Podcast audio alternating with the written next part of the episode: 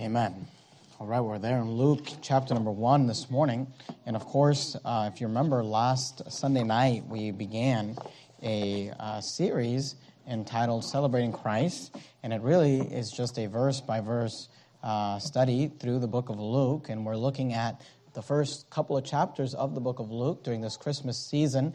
And we're looking at and studying the events that took place during the Christmas story, and of course, leading up to the birth of the Lord Jesus Christ. And last Sunday night, I preached an introductory sermon to the Gospel of Luke. We looked at the first four verses of Luke chapter number one.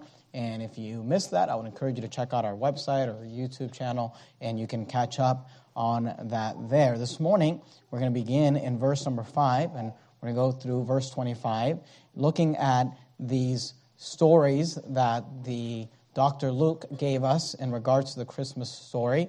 And we're going to begin by learning about uh, not necessarily John the Baptist, but about John the Baptist's parents, a man and a woman named Zacharias and Elizabeth. And these were two individuals that were chosen by God to raise John the Baptist. Now that's a that's an amazing thought, and I'll explain to you why. Keep your place there in Luke chapter one. That's of course our text for this morning.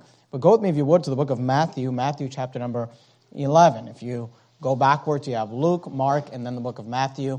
Matthew's the first book in the New Testament. Matthew chapter number eleven, and verse number eleven. The reason that we should be very interested in learning about Zacharias and Elizabeth, the reason that I believe God gave us so much in these uh, in this chapter about these individuals is because of who they raised.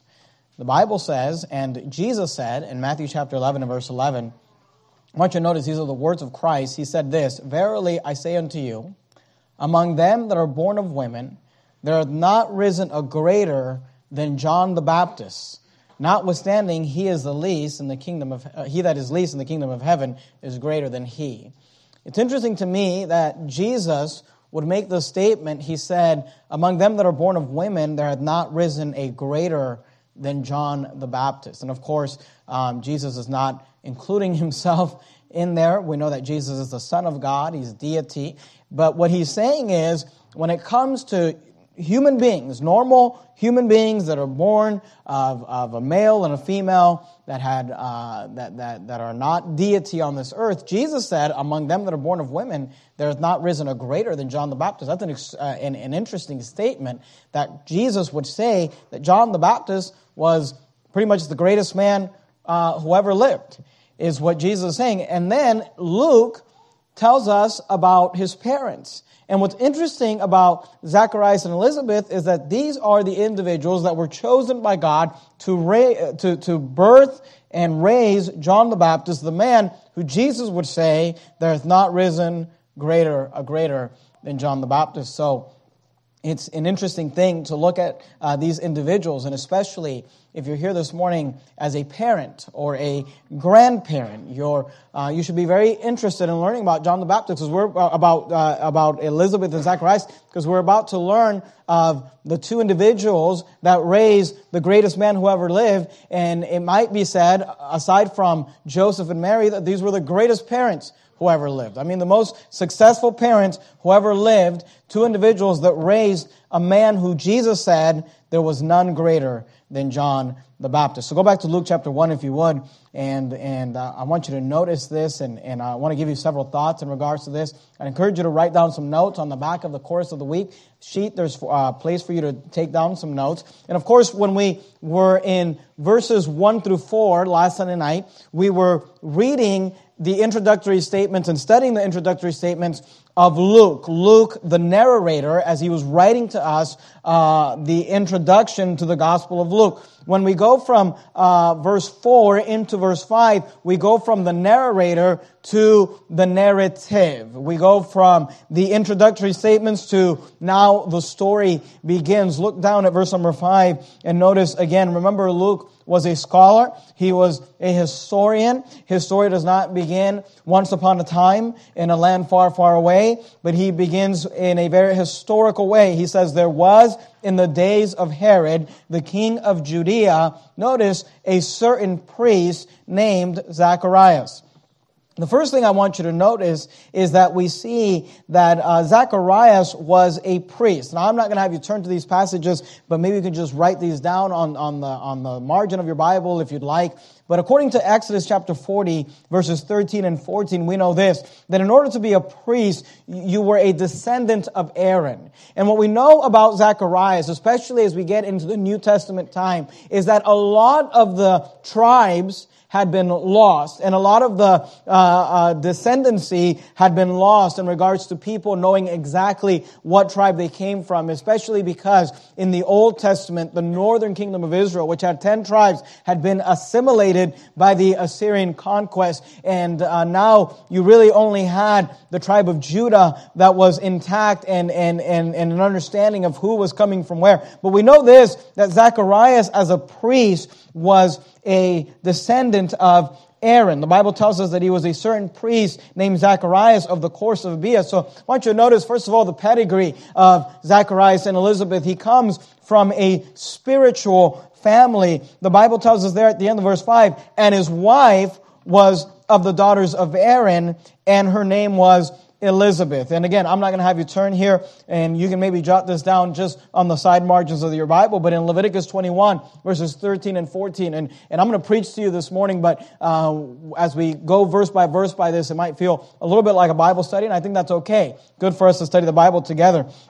Leviticus 21, verses 13 and 14 tell us that the priests, the Aaronic priests, were uh, supposed to marry a virgin. They were not allowed to marry uh, someone who had committed fornication. They were not allowed to marry a divorced woman, and they were not even allowed to marry a widow. The person they married had to be a virgin. So we know that Elizabeth was a virgin. We know she was pure. But not only that, we see that she herself was a daughter of Aaron. If you look last part of verse 5, it says, And his wife was of the daughters of Aaron, and her name was Elizabeth. Zacharias was uh, uh, told by the word of God that he had to choose a virgin, but Zacharias took it even a step further. Not only did he marry a virgin, but he actually married a, this, a daughter of Aaron, meaning she was a daughter of one of the priests. This would be like saying that Elizabeth was a pastor's kid. You know, and she was uh, a, a girl who had grown up in a priest home who understood the ministry of the priest. She was raised by a priest and she married a priest. And there's just a lot of experience and training that goes in, of course, with kids that are raised by couples in ministry. Just, uh, just a, thought there uh, about these individuals. We see their pedigree. But I want you to notice more than that, and if you're taking notes, I would encourage you to write this down. The first thing I'd like you to really notice about them, more than just their pedigree, I'd like you to notice their piety. The word piety is a reference to their godliness. And I want you to notice that not only did these individuals have a great lineage, but they had a great walk with God. Notice verse 6 there. The Bible says, and they were both, notice what the Bible says, righteous before God.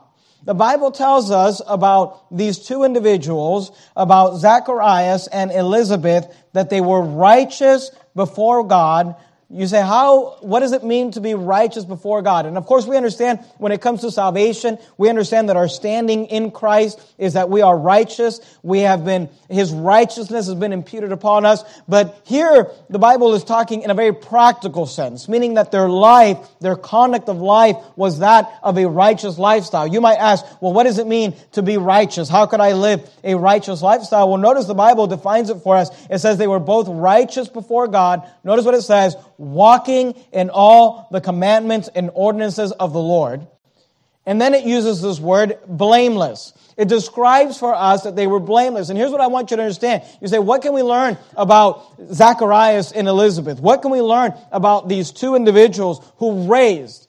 I mean, think about being the mom and the dad who raised the son that Jesus would later look to and say, there's no greater man than John the Baptist. I mean, think about that. I don't know about you. Maybe you don't care, but uh, the Lord has blessed my wife and I with six children, and I'm highly interested in making sure that they grow up and serve the Lord and are acceptable to the Lord and walk with God, and that God would look at them and say, "Hey, you did a good job with these kids." You say, well, how do you know? How do you know what to do? And how do you know how to raise these children? Well, we learn one thing is this, that the man and the woman who raised the greatest man who ever lived, they were pious people. They were righteous people. They were pure people. They walked with God. They had a real walk with God. You say, well, what does that look like? What does it look like to be righteous? What does it look like to walk with God? What does it look like to be right with God? Here's what it means. It says that they were walking in all the commandments and ordinances of the Lord. You say, how can I measure my own righteousness? Here's how you measure it. When the Word of God is preached, when the Bible is preached to you and it is applied to your life, you are given commandments. You are told, thou shalt not or thou shalt. You're told God wants you to do this and God doesn't want you to do that. When the Word of God is preached or when you read the Bible on your own and you read the Bible and realize that God says, I don't want you to do this. I do want you to do that. I don't want you to go there. I do want you to go there. I don't want you to think that. I do want you to think that. I don't want you to act this way. I do want you to act this way. How obedient are you to the Word of God? I didn't, I, didn't, I didn't say, how much do you know of the Word of God? See, these individuals were not individuals who just had a lot of knowledge. We know they had a lot of knowledge. Zacharias was a priest. Elizabeth was a daughter of a priest. She had been raised in a, in a preacher's home. He was a preacher himself. We know they had a lot of knowledge, but these were not two. See, you might say, well, I'm not a pastor. I'm not a pastor's kid. I'm not a pastor's wife. But let me tell you something. You don't have to be a pastor. You don't have to be a pastor's kid. You don't have to be a pastor's wife. You don't have to uh, uh, uh, been raised in a pastor's home to live life like the pastor does. That's right. To live like the priest does. You know, the Bible says that God has given us, uh, Paul told Timothy, he said, he said, let no man despise thy youth, but be thou an example, not to the believers, but of a believer. The qualifications of a pastor. Sometimes people look at people in ministry and say, oh, well, you guys have these qualifications. You're supposed to live this life that is uh, uh, uh, righteous and right. And notice the word, uh, you, you see there in verse 6, you see the word blameless? That's actually a word used in the qualifications of a pastor. That he should be blameless. What does that mean? Notice, blameless does not mean you're perfect. No one's perfect. Blameless means that you live above reproach. That you live in such a way where people would not, uh, would not uh, uh, accuse you. They would not accuse you of, of major sins or horrible sins that there'd be, they, they, that, that, or if they accuse you, it'd be so obvious that it's not a, a, reality of your life. That's what it means to be blameless. But please understand this. Paul gave Timothy all these qualifications of a pastor. He told him that you need to be blameless and he told him that you need to be sober and you need to be vigilant. He gave him all these qualifications. The husband of one wife, he, uh, to, to rule your own house well. He gave all these qualifications. But then he told Timothy, he said, Be thou an example of the believer. What does that mean? That means that I'm supposed to live, my wife is supposed to live, uh, these qualifications that God has given us in the Word of God, so that we can not be an example to you, but be an example of you.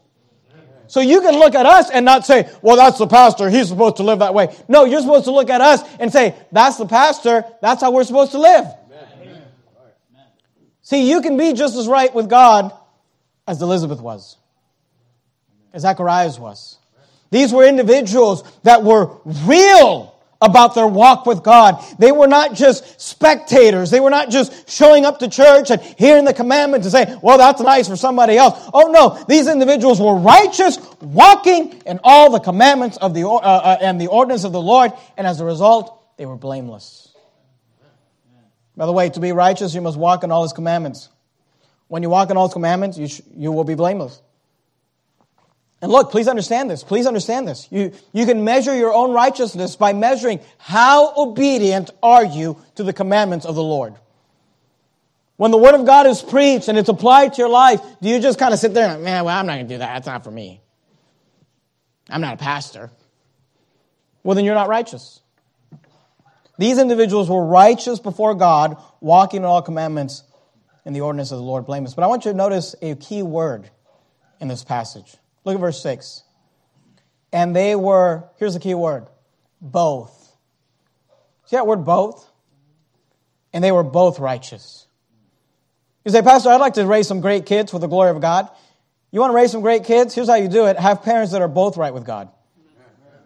Have parents that are both on the same page, that are both serving the Lord, that are both walking with the Lord. See, it's so sad that oftentimes you find couples and it's like you'll have a husband who's just like zealous for the Lord, wants to go to church, wants to be a soul winner, wants to uh, follow the Lord, wants to lead his wife and his children, and then his wife's just like, nah, I'm not interested. Or oftentimes you'll find a wife who wants to serve the Lord, wants to submit to her husband, wants to do right, wants to uh, uh, have the family led in a way spiritual, and then you have some, you know, dirtbag husband who's just like, ah, I'm not interested. The beautiful thing about Zacharias and Elizabeth is that they were both righteous before God. That they were both walking in all the commandments and the ordinances of the Lord. That they were both blameless before the Lord. Listen, ladies, moms, please hear this. Elizabeth was not a lady whose husband read the Bible, but she didn't read the Bible. She was not a lady whose husband walked with God, but she didn't walk with God. She's not a lady whose husband got on his knees and prayed to the Lord, but she never prayed to the Lord. She was not a lady whose husband showed up to church on Sunday night, but she didn't show up to church on Sunday night. It was not a lady whose husband went out soul winning, but she didn't go out soul winning. No, no, no, no. Elizabeth had a walk of her own. I think God, God has given me a wife who would show up for soul winning if I didn't show up for soul winning. She don't read her Bible because I read my Bible. She'd read her Bible whether I read my Bible or not. She'd pray whether I prayed or not. She, she, if I drop dead tomorrow, that doesn't ruin her walk with God because she has her own walk with God. And by the way, dad, that means that she didn't have a wife, uh, uh, uh, Zacharias wasn't the kind of guy who, whose wife dragged him to church. What a shame whose wife had to, had to nag him, would you please lead? That was not the case here. Here you had two individuals, the Bible tells us they were both righteous before God. I'm just telling you, I'm just, I just wonder, I'm just wondering if that's a reason why they raised the man who Jesus said, among women, there's none greater than John the Baptist. I wonder if that happened. I wonder if that happened because John the Baptist had a mom and a dad who both loved God, both served God, both were serious in the work of the Lord. Now, let me just say this. Please understand this. That doesn't mean if you're a single mom here this morning, that doesn't mean that God can't help you and, and, and, and, and be with you and help you raise your children for God. I would say this if you're a single mom, you better get connected to a good church and get those kids around some godly men. Get them around some godly men and make, make sure that they're around some good men that, that can be a, a, a help to you, a help to them. That doesn't mean that if you're a single dad that you're just going to fail. That, that, that's not the case. We know that God can help you. And as a church, we want to come alongside you and help you. But let me be clear. Being a single parent is not God's perfect will. God wants those kids raised by both mom and dad, and God wants both mom and dad to be right with Him. Now, if that's the situation you find yourself in, I'm not, I'm not trying to beat up on you. We want to help you, we want to love you. We understand that sometimes that's the case, and, and, and, and, and, and I believe that God can make a way through the wilderness, but I'm just telling you that we see here in the life of these two individuals the piety of Zacharias and Elizabeth. They raised great kids. They, they raised a great kid because there was two parents that were both right with God. I want you to notice, secondly, not only do we see the piety of Zacharias and Elizabeth, but uh, we see, secondly, the pain of Zacharias and Elizabeth. Notice verse 7. And they, notice these words, had no child because that Elizabeth was barren. Remember, Luke was a physician. What we'll find with the physician Luke is that he, he, he, it's not enough for him to just tell us they had no child. He has to give us the medical reason why they had no child. And he has to give us the medical diagnosis and the implications. He says, he says they had no child, and he says, here's my prognosis. He says, because that Elizabeth was barren. And then he gives us more information, additional medical reasons. He says, and they were both now well stricken in years. He says, not only did they have no children because she was barren, but now he says they were both well stricken in years. That's a very nice way of saying they were old. He said even if they, if she wasn't barren, they were so old that they probably couldn't have children anymore. But even when they were not that old, when they were not that well stricken in years, when they were younger, they had no children because Elizabeth was barren. They said, and they had no child because that Elizabeth was barren and they both were not well stricken in years. And I want you to understand that in the Bible times, and, and during the Bible times, this was a time of great, uh, uh, during this time, if someone was without child, it was a, a, a reproach. It was something uh, to be, uh, uh, to, that, that, brought shame. Now, I'm not saying that's right. So, so please understand a couple of things. Let me, let me give you an example and then let me kind of give you an explanation. You don't have to turn here. Uh, let me read to you from 1 Samuel chapter 1. 1 Samuel chapter 1. This is a story, remember the story of Hannah, the famous story of Hannah? Just to highlight for you that during these times not having children was a shameful thing. 1 Timothy 1 1, the Bible says this Now there was a certain man of Ramoth uh, Zephoim of Mount Ephraim, and his name was Elkanah, the son of Jeroham, the son of Elihu, the son of Tohu, the son of Zoph, the Ephrathite. And he had two wives. The name of the one was Hannah, and the name of the other was Peninnah. And Peninnah had children, but Hannah had no children the, the passage goes on to say this, and her, referring to Hannah's, adversary, referring to Peninnah, also provoked her sore for to make her fret. The word fret means to bring physical worry or anxiety because the Lord had shut up her womb. So I, am reading that to you to highlight for you that during this time, it was a shameful thing. It was a reproach to not have children. In fact, Elizabeth herself, if you look down at verse 25, Luke chapter 1 and verse 25, later on in the story, we're gonna, we're getting there when she ha- is, is given a child by God, when she conceives and is given a child, notice how she refers to it. She says, Thus hath the Lord dealt with me in the days wherein he looked on me to take away my reproach among men. So notice she referred to the fact that she was barren and without a child as a reproach among men. Now you say, well, why is it that during these Bible times it was a shameful thing? Well, I, I think it was, there was a good principle that was taken to a wrong extreme. The right principle was this, that children are a blessing from the Lord. The Bible says in Psalm 127 and verse 3, Lo, children are an heritage of the Lord, and the fruit of the womb is his reward. This was a time in which having children was seen as a blessing. Having children was seen as something that, that God rewarded you with, as opposed to the day and age where we live in today when people see children as a burden. So the fact that children were seen as a blessing and as something you should want and you should uh, want to have was a good thing. But some people took it to an extreme that was unhealthy where they would say, well, the fact that you have not been given uh, children, then that must mean that God is cursing you or God hates you or something. And look, the Bible says this, that it is God who opens and closes the womb. And of course, when God opens the womb, He blesses you. And if God chooses to close the womb and to not give you children, then you know, as Job, we should be willing to say, the Lord giveth, the Lord taketh away. Blessed be the name of the Lord.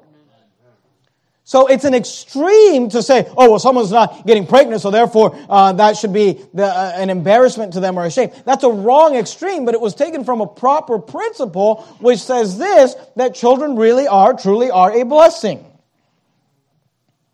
So we see that Zacharias and Elizabeth had a little bit of pain. They had no child. Elizabeth saw it as a reproach when she was given a child. She says, The Lord hath taken away my reproach among men. There was pain in their life. There was pain in their marriage. There was pain as a result of not having children. But they wanted children. And I would say this, to raise great kids for God, not only should they have parents that are both right with God on the same page and serving the Lord together, but they should have parents that see their children as a blessing, not a burden. Children are a blessing. I think the Lord that here at our church, Verity Baptist Church, we have embraced this idea that children are a blessing. That's why we have a family integrated church. We don't send the children off somewhere away from us. No, we want the children with us. We love the children. We want them around us. In the last couple of weeks, there have been three babies born into our church family. Praise the Lord for that. There's currently seven ladies on our prayer sheet that are all expecting, and we're praying that the Lord gives them healthy uh, pregnancies and healthy babies. Uh, our, our homeschool group has somewhere around 70 children in it. Hey, I'm here to tell you, children are a blessing of the Lord. And here we had Zacharias and Elizabeth, and we see their pain, the fact that they had no child because that Elizabeth was barren, and they were both now well stricken in years. But please, and look, at the end of the story, we're going to see that the Lord gives her a beautiful baby. But please understand this, and here's what I want you to know. Aren't you thankful for Elizabeth and Zacharias, who though they had pain, who though they had trials, who though they had disappointments, who though when they got married, I'm sure they dreamt of the fact that they would have many children and the Lord would bless them and the Lord would bless them with a, with a big family and they didn't have those kids. And a year went by, and, a, and another year went by, and another year went by, and soon a decade went by, and another decade went by, and they didn't have those children. And the Bible tells us, we'll see here in a minute, they prayed for children, but God didn't answer that prayer, and they didn't have those kids. And I'm sure there's a lot of pain there, as Elizabeth would say, it was a reproach. But notice, they never quit on God. Amen. They were pious through their pain. Sometimes what I've noticed about Christians is we make an idol of our own families. Well, Lord, I'll serve you as long as my marriage is good. But what if your marriage is not good? Will you still serve him?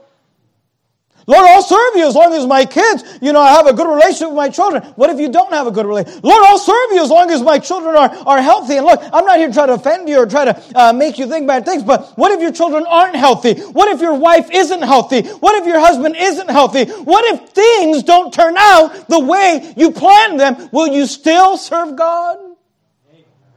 Because we learned something about Zacharias and Elizabeth.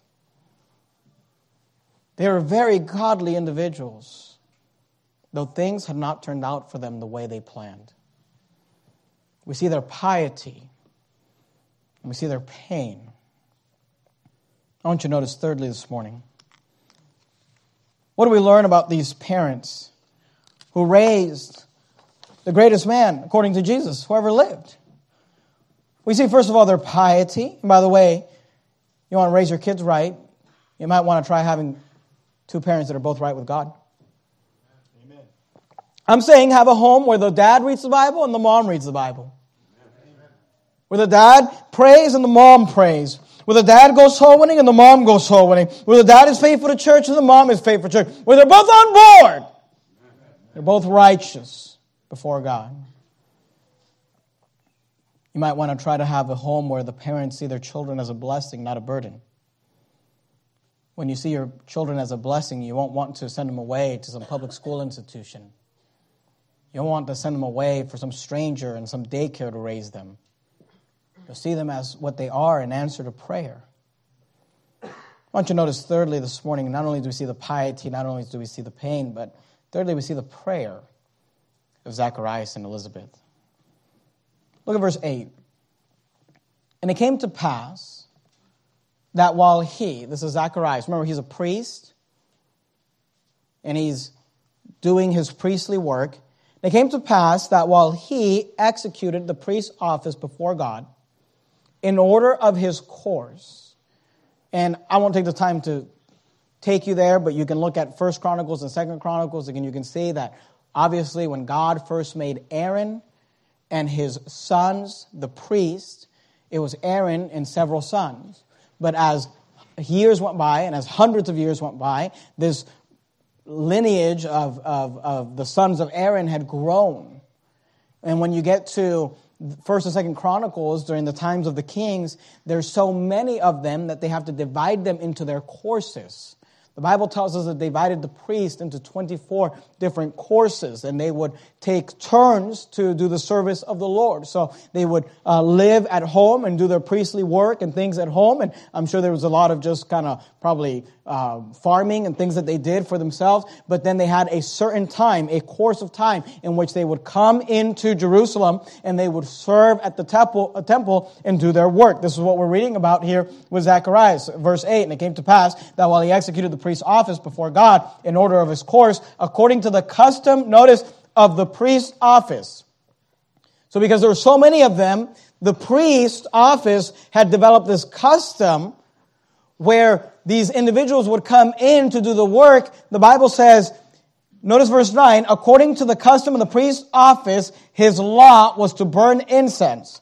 They had different responsibilities, different things that needed to be done. You can read about it in the book of Leviticus. One of the things that had to be done was to burn incense. This would have been a a position of honor because of the fact that you would enter into the temple. If you remember our study in Leviticus, we learned about the fact that there was an outer court to the tabernacle or the temple. Then there was an inner chamber, which was an holy place. No one was just allowed to go there, but at certain times, the different priests would come into that temple for things like sacrifices or burning of incense. And then there was even a more inner holy of holies that uh, uh, housed the ark of God, and only the high priest once a year on the day of atonement was allowed to enter into that holy of holies and sprinkle the blood upon the altar seat. But here we have Zacharias being, being given a great honor to enter not into that holy of holies, but into that holy place where there were priests who were doing sacrifices and priests that were doing different things, and he was in there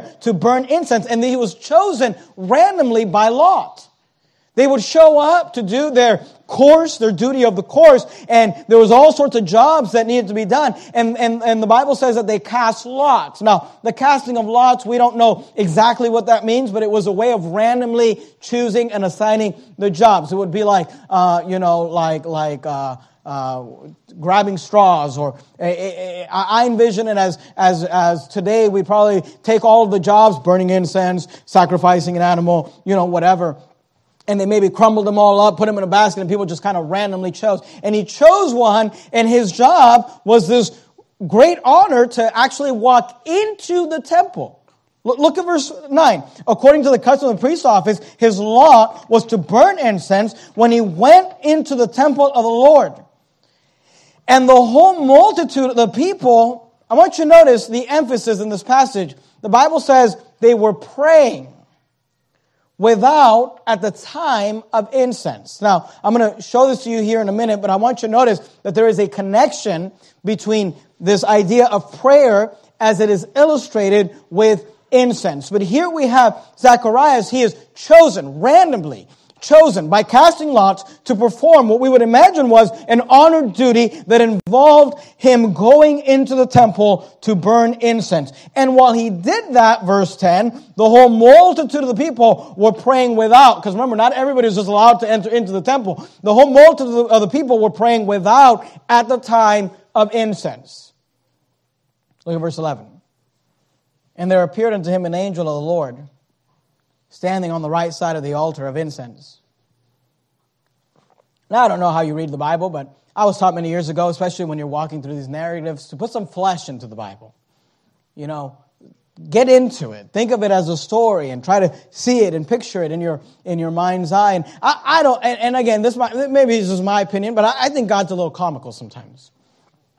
Here I envision Zacharias showing up to do his priestly do it, duty, they cast lots, he picks a lot, and he's like, wow, I get to go into the temple. This is a great honor. Not everybody gets to go into the temple. Everybody else, the whole multitude had to play out, pray outside and be out in the course and do those things. And he's supposed to go in there and burn incense. This is a picture of prayer, and he's in there praying. And of course, I'll talk about how it pictures prayer here in a minute. But I, I envision that Zacharias is at this table The book of Leviticus teaches us the different things and the objects that were in this, uh, in, in, this temple or in this tabernacle. And Zacharias is at this table burning this incense. The Bible tells us he's praying. I would imagine that he was being very somber and I would imagine that he was being very serious and I would imagine that, that he was there and as he burned the incense and as he prayed, I don't know, I wasn't there. The Bible doesn't tell us, but I imagine that he probably bowed his head. He probably closed his eyes. He probably was being very somber and very serious. And, and what he was praying, we don't know. We know this, that he prayed for his family. We know this, that he prayed for a child. I'm sure that he prayed for the nation. I'm sure that he prayed for the people. I'm sure that he prayed for God's people. And the fact that they were under Roman, the Roman Empire, and the fact that they were under the oppression of Herod. And I'm sure that he sat there and he prayed and said, Oh God, uh, you, you, you've chosen not to give us a child. And Lord, you know we wanted a child. And, and, and he was praying, the Bible says. I mean, think about it. Very serious, very somber, very honored, very holy, very uh, uh, pious moment when he's burning incense and praying. And the Bible says this And there appeared unto him an angel, Lord, standing on the right side of the altar of incense. I, I envision Zacharias at a table, kind of like this pulpit, burning incense, praying, Oh Lord, praying. He opens his eyes and, you know, there's some guy like, I mean, an angel just appears to him. And he's like, whoa, scares him. I mean, look at it. And when Zacharias saw him, he was troubled and fear fell upon him. Here he isn't. Look, no one is supposed to be in the temple. He's only allowed to go into the temple to do this special act. And he better get on with it. He's not supposed to linger and just make it last really long. He, he, he has a certain time limit, uh, is apparent because people are, are, are concerned about the fact that he's taking so long. He's in there praying, he opens his eyes, and all of a sudden there's this, this angel. And when Zacharias, verse 12, saw him, he was troubled and fear fell on him. But the angel said unto him, the angel says unto him what every angel says all throughout the Bible, fear not. because if an angel appears to you, that's the first thing you're going to do. He says, Fear not, Zacharias. Notice, for thy prayer is heard, and thy wife Elizabeth shall bear thee a son, and thou shalt call his name John. When Gabriel tells us here, thy prayer is heard, I don't think he's referring to only the prayer of the moment, although I'm sure Zacharias probably prayed in that moment. But I think he's referring to the prayers of a lifetime. He had been praying for a long time for a son. Elizabeth had been praying for a long time for, for a child. And, and maybe at this point they'd already stopped because they, they were well stricken in years. They might have thought this ship has sailed. But I want you to notice that God hears our prayers. And even when we forget our prayers, God hears our prayers. And, and, and, and we see this beautiful picture here. The incense is a picture. See, prayer is illustrated as something that we do. We send it up. We send our prayers up to the Lord. Like the burning of incense when you catch it on fire and it, and it burns up to the heavens. And, and the incense brings this great smell and this beautiful smell. See, prayer is illustrated as something that we send up unto the Lord. And it, and it brings joy and it is a sweet smell. It is a sweet savor unto the Lord. The Bible illustrates this for us in a different way, in a similar way, but a different way in the book of Revelation. Let me show it to you. Keep your place there in Luke. Go to Revelation chapter 5. Last book in the New Testament should be fairly easy to find. Revelation chapter 5, look at verse 8. Revelation chapter 5, verse 8. Revelation 5 and verse 8, the Bible says, And when he had taken the book, the four beasts and the four and twenty elders fell down before the Lamb. This is Jesus Christ. Having every one of them harps. Notice this, and golden vials. What's a vial? A vial is a small container used for holding liquids. It says that they took harps and golden vials full of odors. These are liquids, fragrances that make a sweet smell. Notice, which are the prayers of saints. Did you catch that? The Bible says that in heaven, when he had taken the book, and the four beasts and the four elders fell down before the Lamb, having every one of them harps and golden vials, vials full of odors, which are the prayers of saints. Now, I don't know how God does it. It's obviously miraculous or supernatural, but if we take the Bible here literally, which I think we should always try to take the Bible literally unless we know for sure it's not literal. That God, the Bible says that God takes your prayers and somehow quantifies them into some sort of a liquid. He said they are in odor. He puts them in vials and, and they are uh, brought before him. He says uh, uh, that they are the, uh, the golden vials full of odors, which are the prayers of saints. Like the incense that is brought up before God. These vials would be open and the smell would come up and it's a sweet smelling savor unto the Lord. I wonder how many of your prayers are up there. I wonder how many vialfuls of my prayers are up there. I wonder if there's any vialfuls of our prayers. But I want you to notice that not only was Zacharias and Elizabeth, not only do we see their piety, not only do we see their pain, but we see their prayer. They were people of prayer. Listen, mom and dad, pray for your children. I don't know if you've ever thought about this. I remember years ago, this thought kind of dawned on me.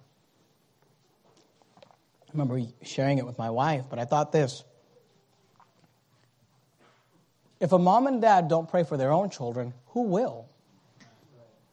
And I don't mean that in a derogatory, like, why aren't you praying for my children? I'm saying, if, if I won't take the time to pray for my own children, who will? To God, to the throne of grace of God and pray? That's why we see Job, another great parent in the Bible. The Bible tells us he would get up early and he would pray for his children here. I'm just telling you, maybe it's not a coincidence that uh, Zacharias and Elizabeth raised the man that Jesus would say, out of born of women, there's none greater than John the Baptist. Maybe it was because these individuals had a great prayer life. They prayed before they had children. I'm sure they prayed during, uh, while raising their children. And they, they're, they're praying, uh, they pray pr- probably after raising their children. And I think, look, we ought to pray before we have children. We ought to pray while we're raising our children. And once our kids are raised, we ought to pray for them still. I'm praying right now. I don't, I don't know. My, my, my kids are young. My oldest is 14 years old and, uh, uh, you know, our youngest is three years old right now, but I, I don't know who my kids are going to marry, but I look forward one day to meeting the, the, the young ladies and the young men that will marry my children. I look forward to shaking their hand, looking at them in their eyes and say, I've been praying for you. I didn't know who you were, and I didn't know what your name was, and I didn't know you'd look like this, and I'm not really happy right now either, but but I've been praying for you for years. Been praying for the, the young ladies that my sons would marry and the young men that my uh, girls would marry, and I've been praying for them to be the men and the women that God has called them to be. I'm here to tell you, it's not a coincidence. I don't believe that Zacharias and Elizabeth were men and women of prayer. And Jesus would say, Among women, there's none greater than John the Baptist. I'm just saying, if you want to raise godly children, maybe you ought to pray for them. You say, I don't have children. Neither did Zacharias. I don't have children. Neither did Elizabeth. But they prayed. If you have children, you ought to pray for them. Your children are raised, you ought to pray for them. Hey, hey, don't, don't, don't, don't treat parenthood like, oh, once, they, once they're off and gone, we're done now. No, you're not done. You, you get on your knees and pray for those kids. See the piety of Zacharias and Elizabeth. We see the pain of Zacharias and Elizabeth. We see the prayer of Zacharias and Elizabeth. I want you to notice, fourthly, we see the posterity of Zacharias and Elizabeth. The word posterity means the descendants of a person, the legacy that they left behind. See, Gabriel shows up and says, Hey, Zacharias, you know all those prayers, all those prayers? You thought God didn't answer them? You thought God didn't hear him? He said, Your prayers were heard. By the way, sometimes God, his answer is no, but sometimes his answer is not yet. And he says, he says, Your prayers are heard. Notice verse 14, Luke 1 and verse 14. And thou shalt. Here's what's really interesting is that Gabriel is about to tell Zacharias about his son who's not yet born or conceived. He says, Thou shalt have joy and gladness, and many shall rejoice at his, referring to John the Baptist's birth. For he shall be great in the sight of the Lord. I think they accomplished that since the Lord said there is none greater than John the Baptist. Amen. And he shall be great in the sight of the Lord and shall, notice, notice how they raise their kids. Some of your parents need to write this down. Notice, they shall, he, and, and, and shall drink neither wine nor strong drink. That's talking about alcohol. You know what, you know what, uh, uh, uh, Zacharias and Elizabeth did? They raised a kid that, uh, that, that practiced separation. They, they taught his kid and said, hey, hey son, alcohol is bad. Alcohol is wicked. Wine is a mocker. Strong drink is raging. And whosoever is deceived thereby is not wise. It'll destroy your life. Drunkenness will destroy your life. Stay away. That's what they, they, they raise here. Uh, uh, uh, Gabriel is telling and he shall be great in the sight of the Lord, and shall drink neither wine nor strong drink. They raised a kid that was separated. And, and this is probably a reference to the Nazarite vow. Like Samson and Samuel, we know that there are certain individuals who from birth were given to the Nazarite vow. But I want you to notice they raised a child that was separated. Not only did they chase, uh, raise a child that was separated, they also raised a child that was spirit filled. Notice the last part of verse 15. And he shall be filled with the Holy Ghost even from his mother's womb. Hey, young person, you can be filled with the Spirit of God. It's not something that's for adults, it's for everybody. Look verse 16. And many of the children of Israel shall turn to the Lord their God. Not only did they raise a kid that was separated, not only did they raise a kid that was spirit filled, they raised a kid that was a soul winner. And many of the children of Israel shall turn to the Lord their God and he shall go before him in the spirit and the power of Elias to turn the hearts of the fathers to the children and the disobedient to the wisdom of the just and to make ready a people prepared for the Lord. See, what was the purpose of John the Baptist's ministry? He was to go before the Lord to prepare the people for the Lord to make ready a people for the Lord. Not only was he separated, not only was he spirit filled, not only was he a soul winner, but they raised a kid who was a servant. He served others. He made ready the people and prepared them for the Lord. See, they got a vision. Gabriel, Gabriel said, Let me tell you the kind of kid you're going to raise. Go to, go to Proverbs if you would. Proverbs 22. If you open your Bible, just right in the center, you're more than likely found the book of Psalms. Right after Psalms, you have the book of Proverbs. Proverbs 22. Let me ask you a question. Let me ask you a question, Mom. Let me ask you a question, Dad. What if your greatest accomplishment in life is not something you did, but someone you raised? I think we might treat our parenting a little different. If we realize that the greatest thing that we may do for the cause of Christ, the greatest legacy we might leave as children of God, is not some great movement we led, although I'm all for leading great movements. It's not some great sermon that's preached, although I'm all for preaching great sermons. It's not some great accomplishment that we accomplish. What if our greatest accomplishment in life is not something you do, but someone you raise? I'm just saying you ought to get a vision for your kids. You say, what should my vision be? I don't know. You, you come up with your own vision, but if, if, you, if you can't, then come up with Elizabeth and Zachariah's vision. How about raising kids that are separated? How about raising kids that are spirit filled? How about raising kids that are soul winners? How about raising kids that serve the Lord? Proverbs 22 and verse 6, I want you to see it. The Bible says, train up a child in the way he should go.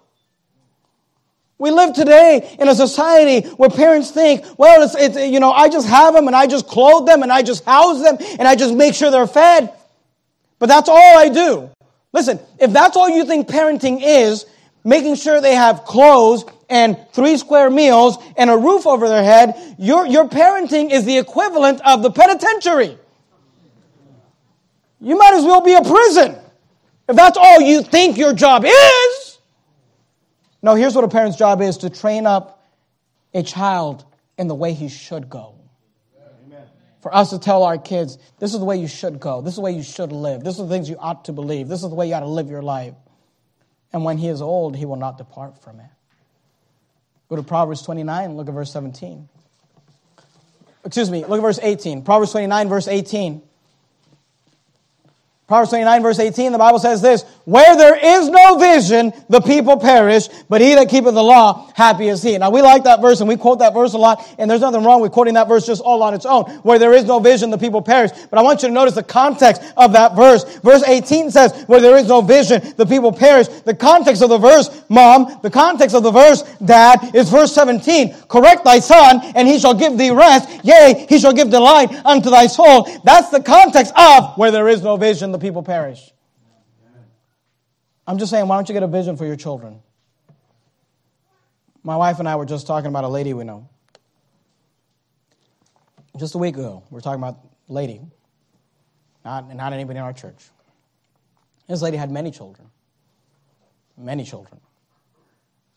And all except for one ended up being,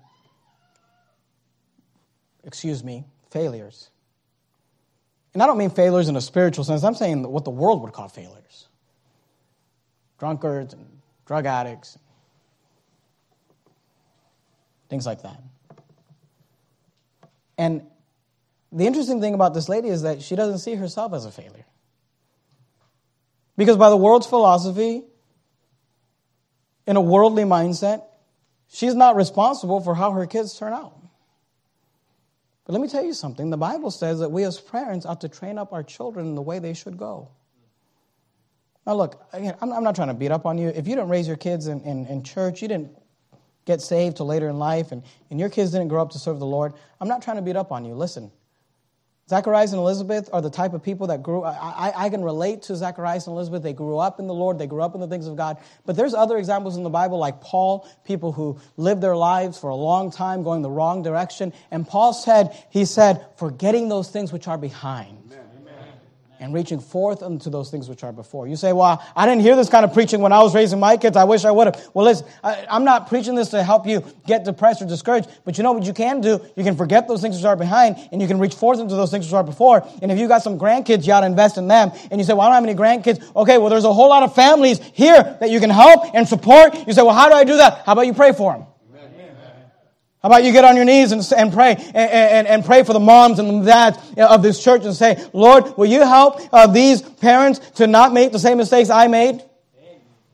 Would you help me to be the kind of church member that gives the right example so that these kids could grow up seeing adults that love the Lord just like their mom and dads? I'm not trying to beat up on you, but I am saying this. And look, and, I also understand, and please understand this, that kids eventually become adults and, they make their own choices and they're responsible for their own actions. And, we understand that. And I'm, I'm, not, I'm not saying that you're going to be held liable for your kids' actions, you know, uh, for the rest of their lives. But I am saying this, that maybe moms and dads ought to get a vision for their children. See, I want to train up my children the way they should go. I want them to love God and serve God I'm just saying, I wonder if Zacharias and Elizabeth were such great parents because not only were they both right with God, and not only did they see their children as a blessing and not a burden, not only did they pray for their child, but they got a vision for their child, a vision and a direction early on. They said, We're going to raise a kid that's separated. We're going to raise a kid that's spirit filled. We're going to raise a kid that's a soul winner and a kid that serves others. I want you to notice, fifthly, I've got two more. I'll try to do them quickly. We see the piety, we see the pain, we see the prayer, we see this posterity. I don't want you to notice the problem of Zacharias and Elizabeth. No, nobody's perfect. These are pretty good people. They had a problem. Notice it in verse 18. And Zacharias said unto the angel, Gabriel just showed up, right? Remember, they're still in the temple. He's burning incense, he's praying, opens his eyes. It's like, hey, the angel Lord appears, says, hey, you know that prayer you've been praying, those kids you've been asking for? The Lord has heard your prayers. You're going to raise this man, John the Baptist, and, and, and we learn about it. And Zacharias said unto the angel, his response is, whereby. The word whereby means by which means or how is this going to happen? He says, whereby shall I know this? Now, I want you to understand that Zacharias is at this moment not speaking out of curiosity, like, wow, this is amazing. How are you going to do it? He's speaking critically. Whereby shall I know this? How are you going to do that, huh? We know that it was critical because of verse 19. And the angel answering said unto him, I am Gabriel, that stand in the presence of God, and am sent to speak unto thee and to show thee these glad tidings. Look at verse 20.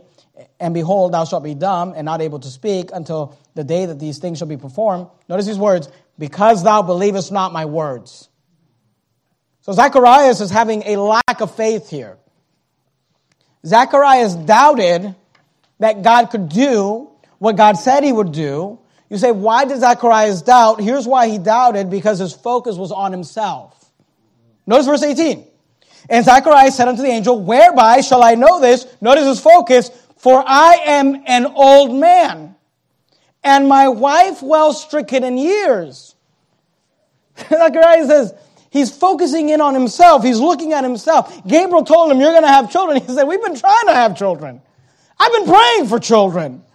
It was years and then decades, and, and, and I'm an old man, and Gabriel, I'm not sure if you've seen my wife lately, but she, she's well stricken in years. Zacharias doubted because his focus was on himself. He said, I can't do that. I'm an old man. My wife is well stricken in years. Whereby shall I know this? I want you to notice Gabriel's response, verse 19. And the angel answering said unto him, I am Gabriel. I think that's how he said it. I don't know. I am Gabriel. You know that Gabriel is one of the three angels the Bible gives us their name. We know the, the, the, the name of three angels Gabriel, Michael, and Abaddon. He says, I am Gabriel that stand in the presence of God and am sent to speak unto thee and show thee these glad tidings. See, Zacharias was focused on himself. I am old. And Gabriel says, stop focusing on yourself and focus on God. Don't tell me who you are. Let me tell you who I am. I am Gabriel. Do you know who I am? I am Gabriel. I'm the same angel that 500 years ago showed up to Daniel in the Old Testament and told Daniel that a Messiah was coming. I'm the angel that's also going to go to Mary six months from now and say that you're going to conceive a child in the womb as a virgin, as a miracle of God. He said, don't tell me who you are and what you can do. He said, focus on God. I am Gabriel. Do you understand that? Amen. God sent me. God sent me to tell you this. Let me tell you something. All of our faith problems are a focus problem. I can't go sowing, it's because you're focused on yourself. I can't be a tither, that's because you're focused on yourself. I can't raise children for God, that's because you're focused on yourself. Quit focusing on yourself and focus on God. I am Gabriel that stand in the presence of God. Here's what Gabriel's saying. He's like, Do you understand that I was standing in the presence of God, Almighty God. And God Himself said, I want you to go down there and give this message to Zacharias. So don't tell me who you are. Let me tell you who God is. We got to stop telling our problems who we are and start telling our problems who God is. Amen. We see the problem of Zacharias. He doubted because his focus was on himself. But Gabriel encouraged him to get his focus on God. He says, I am an old man. And Gabriel says, I am Gabriel that stand in the presence of God and sent to speak unto thee and to show thee these glad tidings. I said, number one, we saw the piety of Zacharias and Elizabeth. Number two, we saw the pain. Number three, we saw the prayer. Number four, we saw the posterity. Number five, we saw the problem. Let me give you the last one, we'll finish up. We see the postponement of Zacharias and Elizabeth. It's really interesting to me that here we have a man and a woman who the Bible tells us, and by their own testimony, are well stricken in years. They've been wanting a child for a long time. And now Gabriel appears to them and says, God's going to give you a child. Don't you think you'd be excited to tell somebody? Don't you think you'd be excited to go home and tell your wife, an angel appeared to me and said, We're going to have a child? You know those prayers we've been praying? Look at verse 20. And behold, thou shalt be dumb. Some of you guys, that's your life verse right there. But the word dumb there is not talking about intelligence, it's talking about not being able to speak. Notice, and not be able to speak until the day that these things shall be performed, because thou believest not my words, which shall be fulfilled in their season. And the people waited for Zacharias. Remember, he wasn't supposed to be there that long. The people waited for Zacharias and marveled that he tarried so long in the temple. And when he came out, he could not speak unto them, and they perceived that he had seen a vision. No, he comes out and they're saying, What took so long? And he's like, ah. He couldn't speak.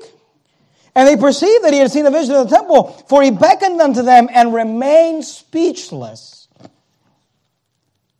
See, not only is it interesting that because of Zacharias' lack of faith, his announcement was postponed.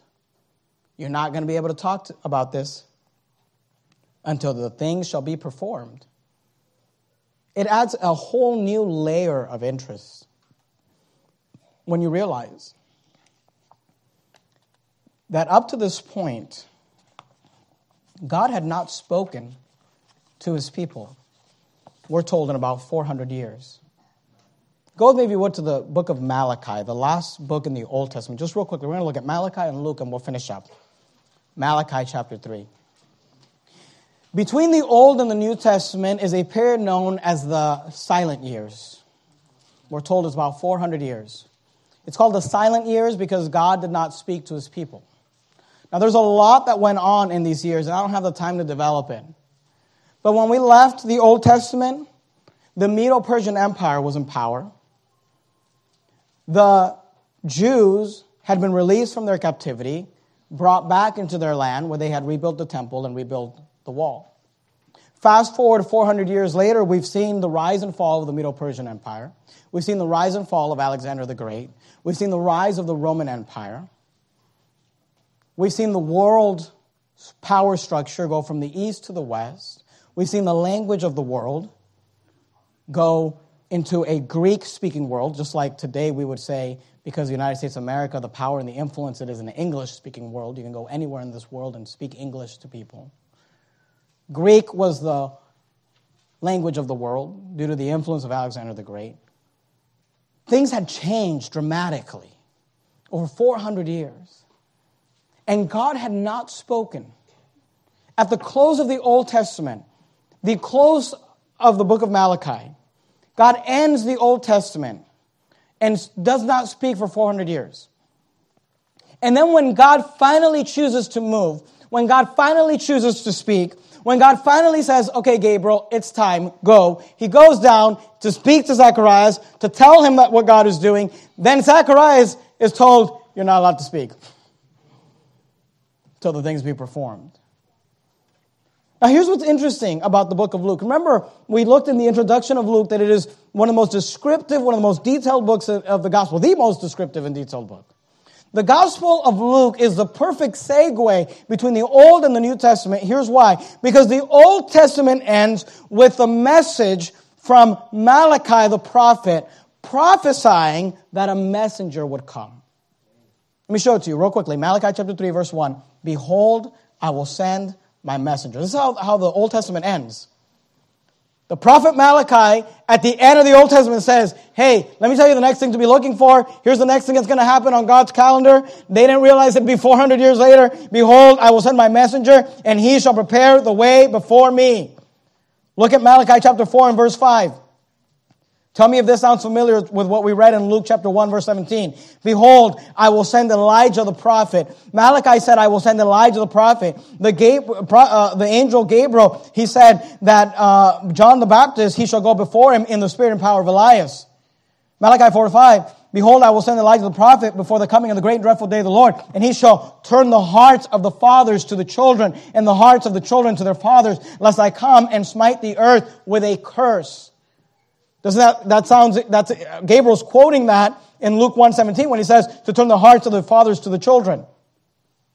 See, the Old Testament ends, the Old Testament ends with the prophet Malachi. By the way, isn't it interesting the last word there? of verse 6, curse. That's how it ends. The Old Testament ends with Malachi saying, There's coming a messenger. Look for a messenger that, prepare, that will prepare the way of the Lord. 400 years go by, the years of silence. The world power structure has changed, the world economy has changed, the world language structure has changed. And Luke opens his gospel with the story of how God sent a messenger.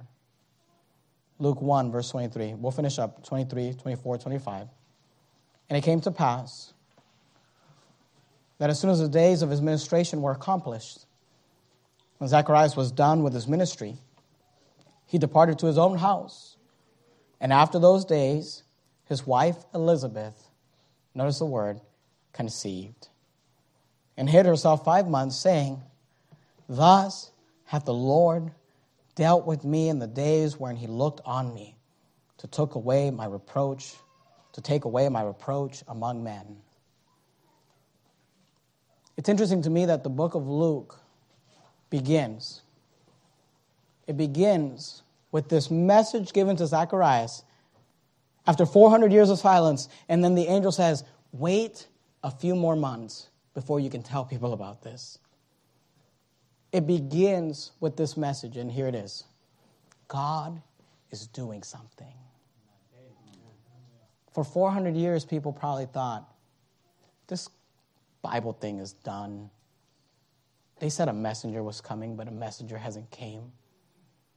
The Medo, when it happened, the Medo Persian Empire was in power, but then Alexander the Great rose and he took over the Medo Persian Empire. And then Alexander the Great died, and, and, his, and his kingdom was divided by the four generals, and, and then it was overtaken by the Roman Empire. And the Roman Empire has been around for 400 years as a republic, and they have not had a king. But then Julius Caesar came on the throne and took over the republic of the Roman Empire and turned it into an empire. And now his, his lineage, Augustus, is now in power. And God sends Gabriel to say, I haven't forgotten. God is doing something. That's how we begin the book of Luke. And we're going to pick it up right there tonight. I encourage you to be back with us tonight. Because to, this morning we saw the angelic birth announcement of John the Baptist. Tonight we'll see the angelic birth announcement of the Lord Jesus Christ. Because the story of Christmas is a story that God is at work in our lives. Let's bow our heads and have a word of prayer. Heavenly Father, thank you, Lord, for this great story in the Bible. Thank you for Zacharias and Elizabeth. I understand that they were human beings, they were not perfect. But we can sure learn from them. They did a good job raising their son. And Lord, I pray you'd help us do a good job raising ours. Thank you for the story of Christmas, the events leading up to Christmas, that you have not forgotten and you are at work. In the matchless name of Christ, we pray. Amen.